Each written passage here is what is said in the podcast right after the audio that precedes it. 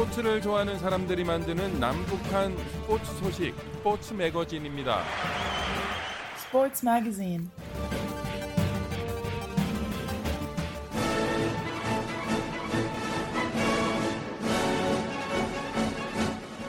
북한에 계신 자유아시아 방송 청취자 여러분 안녕하십니까? 여기는 미국의 수도 워싱턴입니다. 지금부터 그 어떤 방송에서도 들을 수 없었던 북한 청취자들만을 위한 최신 스포츠 소식을 전해드립니다. 스포츠를 사랑하는 저는 김진국입니다.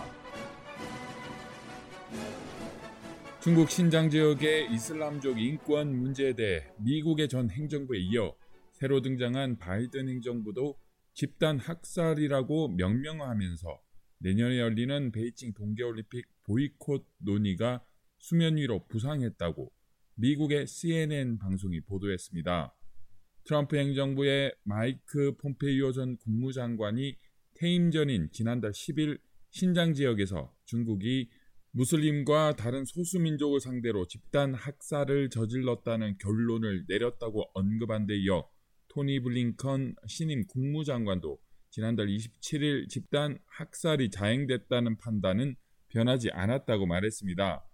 미국 국무부가 집단 학살이라는 단어를 사용한 것은 2016년 이슬람 극단주의 무장단체 IS의 이란 이라크 공격 이후 5년 만입니다. 그만큼 이례적으로 공격적인 표현입니다.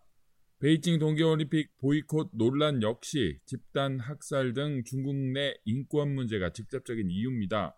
이미 릿 스콧 미 공화당 상원의원 등 12명은 지난해 3월 국제올림픽위원회는 베이징 동계올림픽 개최 결정을 재고하라는 결의안을 의회에 제출했습니다. 영국, 호주, 캐나다 정치권도 공개적으로 보이콧을 언급한 바 있습니다. 미국의 결정이 민주주의 진영 대 공산주의 국가의 진영 싸움이 불거지는 상황에서 큰 영향력을 발휘할 것으로 보이는 이유입니다. 하지만 여러 국가의 올림픽 보이콧은 1922년 이후 실제 발생한 적은 없다는 게 미국 언론의 설명입니다. 4년간 준비한 선수들에게 피해가 갈 뿐만 아니라 보이콧이 곧 정치적 문제 해결로 이어지지는 않는다는 점에서 스포츠와 정치를 연계하는데 부정적인 시각도 높기 때문입니다.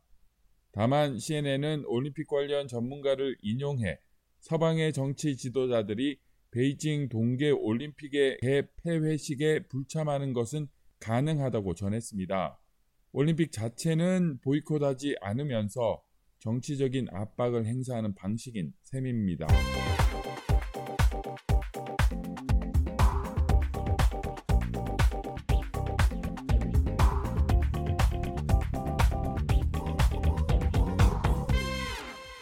북한이 비대면 모바일로 진행하기로 했던 4월 평양 마라톤 대회가 취소된 것으로 보입니다.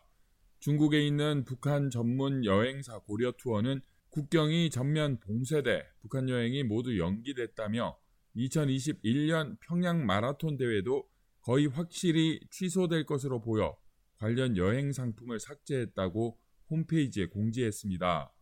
그러면서 평양 마라톤 대회는 내년에 실제로 평양에서 참가할 수 있는 방향으로 계획을 짤 것이라고 밝혔습니다. 앞서 고려 투어는 지난주 국적에 상관없이 스마트폰 어플리케이션을 이용해 각자가 사는 지역에서 길이를 선택해 달리기를 한 뒤 기록을 취합하는 가상 평양 마라톤 대회를 열겠다고 공지했습니다. 대신 내년 대회는 2022년 4월 10일에 열릴 것으로 예상된다며 해당 여행 상품 예약을 미리 받고 있습니다.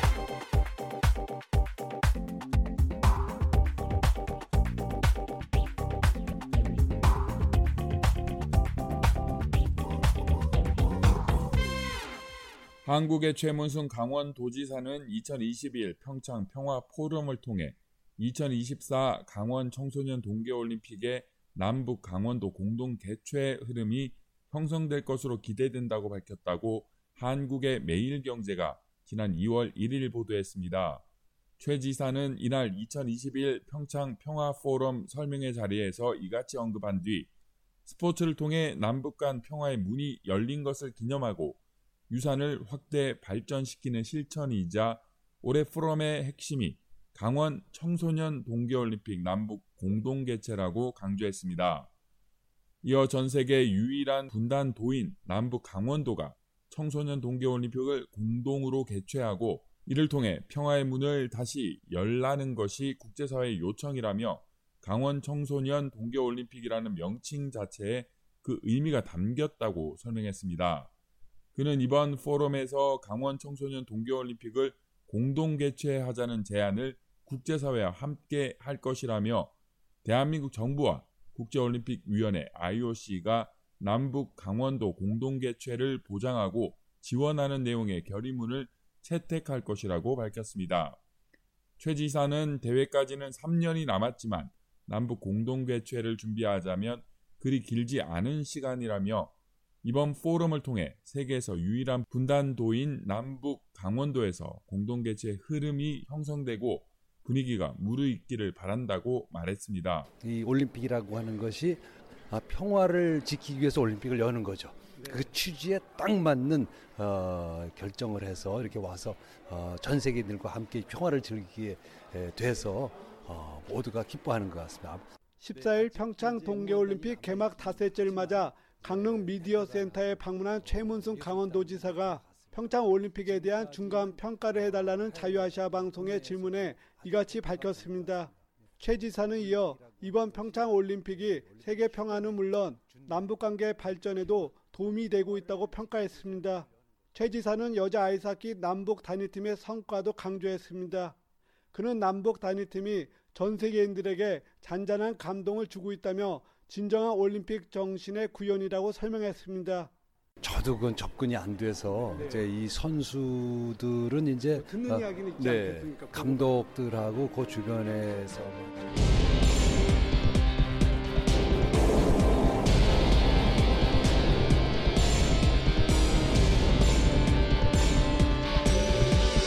미국 최고의 인기 프로스포츠인 미식 축구 프로리그 NFL 결승전이 열립니다. 말 그대로 미국식 축구 경기인데요. 손으로 타원형으로 생긴 공인 럭비공을 들고 뛰며 상대방 진영을 전진하는 공격법에 공을 던져서 받는 공격이 혼합된 미국의 신세계 개척 정신이 반영된 땅 따먹기식 경기라고도 불립니다. 미국인들이 가장 좋아하는 미식 축구의 결승전을 슈퍼볼이라고 합니다. 올해로 55회째를 맞는 슈퍼볼은 오는 8일 미국 플로리다주 템파의 레이먼드 제임스 스타디움에서 템파베이 버케니어스와 캔사스시티 칩스의 격돌로 치러집니다. NFL의 과거와 미래를 대표하는 두 쿼터백인 탐 브레디와 패트릭 마홈스의 대결이 높은 관심을 끌고 있습니다. 유명 쿼터백 출신인 토니 로모는 올해 슈퍼볼은 사람들이 인식하는 것보다 훨씬 큰 경기라며 분명히 20, 30, 40, 50년 뒤에도 사람들 입에 오르내릴 경기가 될 것이라고 전망했습니다. 뉴잉글랜드 패트리어츠에서 20년간 뛰며 슈퍼볼 6회 우승을 달성한 브레디는 슈퍼볼 최다 진출 선수이자 슈퍼볼 역대 최다 우승 선수이며 슈퍼볼 최우수 선수 역대 최다 수상자입니다. 프로 4년차인 마운스는 실질적인 데뷔 시즌이었던 2018년 정규리그 MVP에 선정됐고 지난해에는 캔사스시리에 50년 만에 우승을 안기며 슈퍼볼 MVP의 명예까지 안았습니다. 마음스가 올해 슈퍼볼에서 2년 연속 우승에 성공하면 26세 생일 이전에 우승 반지 두 개를 보유한 NFL 역사상 최초의 쿼터백이 됩니다. AP 통신에 따르면 템파베이의 러닝백 르션 맥코이는 브레디와 마홈스의 대결을 NFL판 마이클 조던과 코비 브라이언트의 대결로 비유했습니다. 맥코이는 지난 시즌에는 캔사스시티에서 뛰면서 마홈스와 함께 슈퍼볼 우승에 힘을 보탰고 비시즌에 템파베이와 계약한 바 있습니다.